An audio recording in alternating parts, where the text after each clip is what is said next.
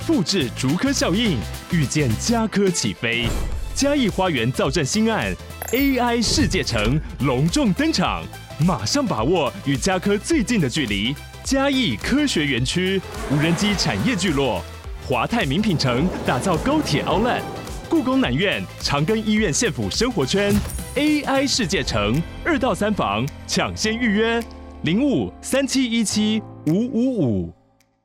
每次看到社会版出现一些凶杀案的新闻，你会觉得好意外哦，而且邻居啊、熟识人都会说，这个人哦，其实非常的和善哦，怎么会做出这样的事情来呢？一个所谓的温柔杀手，你一定会很怀疑，为什么表面和善的人，内心有这么凶狠的一面？到底要如何观察身边的人？他有犯罪的嫌疑呢？今天要请到这方面的专家，也就是畅销作家周木子老师哦，来教我们要观察的重点有哪一些？先提示你三个重点：第一个重点就是情绪的起伏；好，第二个重点呢就是挫折感的弹性；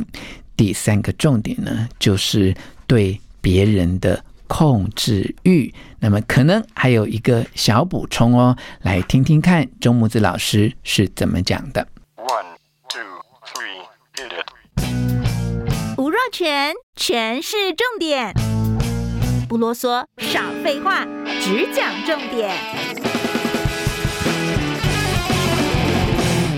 欢迎来到全市重点，我是吴若泉，我是周木之。木之老师哦，就对于这种犯罪案件跟小说都有非常深入的研究哈，所以我们今天来跟大家聊一聊哈，诶为什么有些人哦，表面和善，但内心却有凶狠的一面，把它称之为温柔杀手哈？那听众可能也很想知道说，那我怎么观察我身边的人，他到底有没有犯罪的嫌疑？嗯、其实这件事情说要观察出来，有时候很不容易，所以你会看非常多犯罪的一些案件，然后如果有纪录片或是新闻，他们都说他平常看起来人很好，他我真的好难相信他会做出这种事情，然后我好难想象这会发生在他身上等等。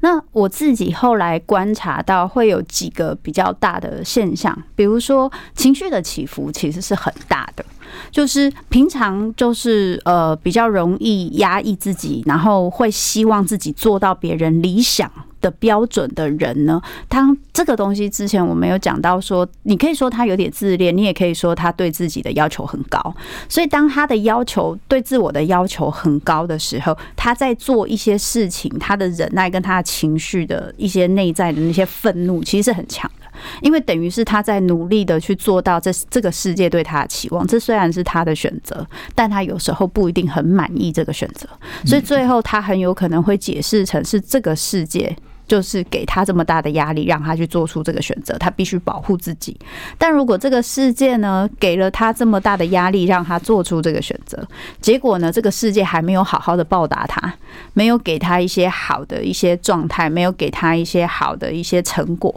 他的挫折感出来之后，就很容易会出现比较决绝的行为，就是自我伤害或伤害别人。所以我觉得，就是说，除了刚刚讲情绪的起伏大，你其实不是很清楚他怎么调节自己的情绪。他有时候就是看起来人很好，但他突然爆炸的时候就爆炸很可怕。还有第二个部分是，他面对挫折感的处理，基本来说弹性很低。嗯，这个东西其实蛮明显的，就是他可能在呃遇到一些挫折的情况的时候，你会发现他很像变了一个人，然后或者是说会就是就是恨意满满啊，或者是行动上啊，或是对外的那个愤怒攻击啊，其实是很强，不管是言语上或是他的行动上，比如说可能会去摔东西，或是对这个社会的反应是比较大的时候，这个部分就需要稍微去。注意，然后第三个就是控制，就是对他人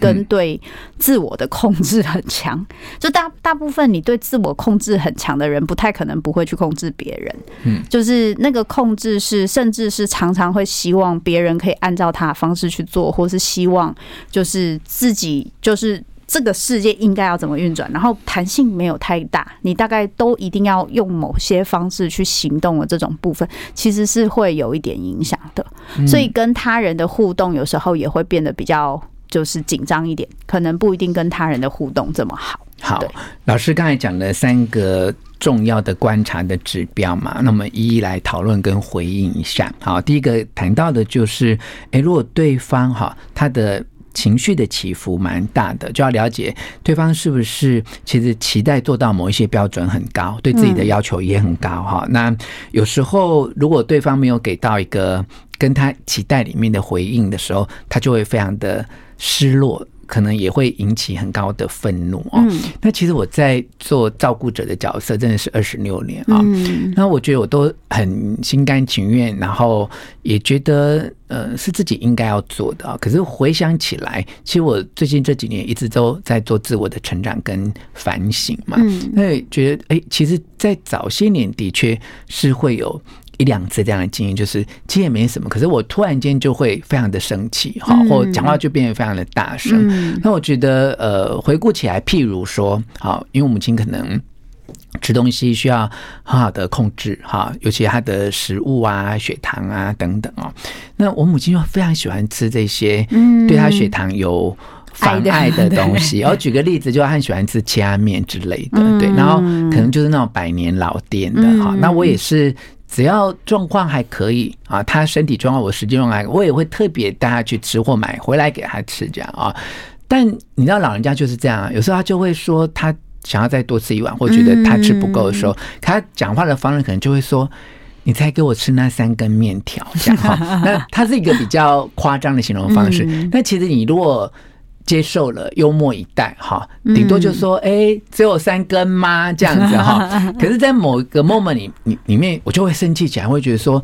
哎、欸，我已经就是这么尽力的照顾，然后这明明就是不能吃的东西，我让你，我已经让步到这么多，然后你又讲错是三根面条的时候，然后我就会非常的生气嘛。那是因为很多年的这种互动摩擦，就是让我学会啊。就是不要生气哈，暂时呼吸三次，或或诶，稍微就是去房间或厨房处理一下事情，再回来跟他聊怎么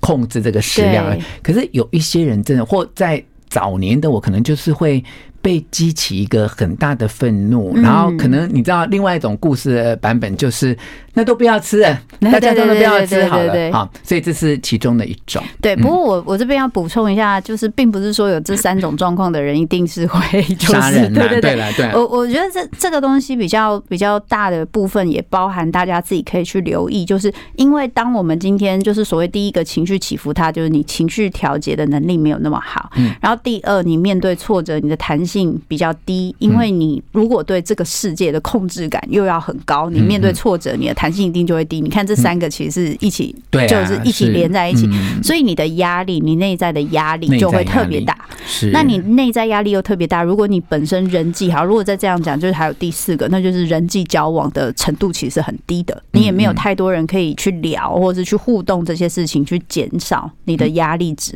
那你很容易累积到某个点。突然就会爆掉，爆掉，你就会爆掉。那爆掉可能就会就是可能会做出伤害自己或是伤害别人的行动，这是有可能会发生的。所以其实这个不是在跟大家讲说哦，你有这样子，好像那个算命的啊，你有这样就一辈子就怎么样？不是，是我们可以回头来留意我自己在这个情况之下可以怎么去做一些调整。是，对对对，呃，自我觉察啦，然后也可以观察你。的另外一半，好，或你生活当中你觉得在意的人啊，那老师刚才讲的第二个就是。面对那个挫折感的弹性很低嘛，哈、嗯，其实就回到童年嘛，就是玩游戏输了有没有把那个象棋盘或跳棋盘翻下 啊？那是小时候嘛，是。可是如果长大之后你碰到不如意的事情，你还是有这种比较毁灭式的举动。是。其实我这边也是举一个例子，就是有一次我就跟我的母亲还有我家里的看护出去旅行，后来呢。我的看护就是在厕所里面，就把整包的证件跟他的手机就遗留在厕所里面。对，然后等到我们都要上车的，就是接驳车来的时候，他才发现他掉了那一包东西。然后真的很幸运啊，我觉得这是很幸运，我们就在。高铁茫茫的人海中，就就快奔回去厕所，想要找那包东西，可是没有，中间就碰到一个人，我觉得真的很奇妙。我们彼此都不认识哦，他看我们匆匆忙，他就说：“哎，你是不是要去找你的手机或什么？”那我就发现一件事情，就是说，我们家看护小姐对于那个挫折的容忍力，因为他们真的是从印尼来台湾工作，人生经历很多，他的挫折容忍力是高的，就是他他当然努力找回，因为是他的手机嘛，然后不找回，他可能也就就默默对对对。可你想想看，我我就在跟他聊这件事情，我就说，如果那那次没有找到这个手机，你会不会那个三天你都会臭脸不高兴？那以我对他的观察，他不会哦，他是那种就是已经。人生看过大风大浪，然后逆来顺受什么都可以的人，嗯、所以我觉得这也是一个关。如果你今天掉了一个东西，你就塞明三天五天，可能也是那个内心压力比较难处理的人啊。然后老师刚才讲的第三，我倒是蛮想要再多花一点时间请教老师一下，就是说老师刚才讲说。控制嘛，就是对他人控制欲望很强的人，这当然很容易生气。我知道哈，就因为不如他所愿嘛哈。可老师刚才讲一件事情，就是说，如果你对自己的控制也一直都做得很好的人，嗯，那相对老师也觉得说他会想要控制别人，对，应该是这样讲，就是说，当然有些人他会对自己控制很强，真的是因为他对别人觉得没有用啦，所以他就控制自己，就是也是有这种。可是有一种是他对自己的控制很强。所以他会希望包含自己跟别人都可以按照这样子的状况去走。所以一旦有事情超过他的。可以容忍的范围，或是超过他的问题解决的能力的事情的时候，他的反应就会变得很巨大。然后他的反反应很巨大之后，很容易会往极端的方向想，就是那个就是因为已经太习惯每件事情都要按部就班的在他的计划上的这种部分。那你要说呃这样的人有一点雅思的特质，你可以这样讲，但是我觉得那个东西还是跟我太我内心有很大的不安，然后我需要有一个很强大的。安全感，那这个控制是带给我很大的安全感，所以我必须要非常严格的控制我的自己跟我生活的每一个行动，或者是因为这个不安而产生相对一种成就感啊。我也常在就是观察跟觉察哈，就因为就个性的关系，或因为常常。就摆脱责任嘛，就归咎于我是学管理的关系嘛。你知道，气管真的很可怕，从大一到大四都在学分析、规划、控制，这样哈，就是希望把那个风险降低，然后用最有限的资源做出最好的成果来。那我也是因为担任照顾者二十六年，我觉得最近这十年来，我才会一直意识到，让自己放掉对于结果的控制哈，就不是说。完全不重要，而是我觉得就尽力了就好。那你去接受，就是未如所愿的那一个结果。我觉得这个真的是一个很重要的练习。是是，有时候我觉得这么大的控制。放不掉的人，内心其实是有很深的羞愧感，就是那个觉得很丢脸，觉得自己没做好。对，然后所以他必须要用这么多的控制去让每一件事情让他自我感觉良好。所以其实如果真真要讲这个控制，回过头来还是要回过头来讲那个羞愧感。几乎你去看所有的，不管是连环杀人，或是很多的，就是杀人犯，他们内在有一个东西，都是他的羞愧感被引发之后，他需要用一些方式。就是挫折造成羞愧的引发，然后他必须要用一些方式去处理，对，安抚他的那个自我感觉良好。后来他用了一个非常不好的方式，这也是很常见。而且我觉得这个羞愧感真的是一个很神秘的东西，就是其实没有人真正在嘲笑你，可是从你的角度。看出去，大家都在嘲笑你，对，对不对？其实我我后来就觉得说，这个在那种很从小在很严厉的家庭中长大，真的是蛮有影响的。就是，而且，嗯，他蛮鸡生蛋，蛋生鸡的。对，就说后来。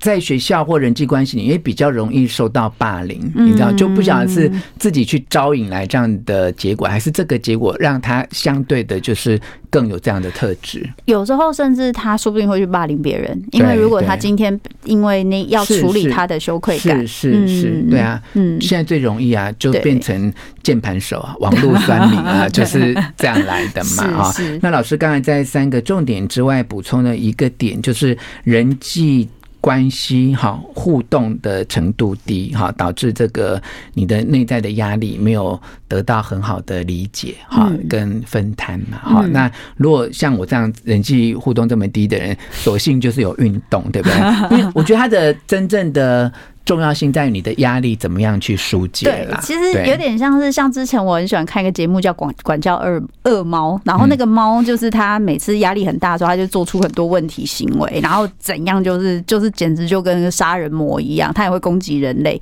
但是。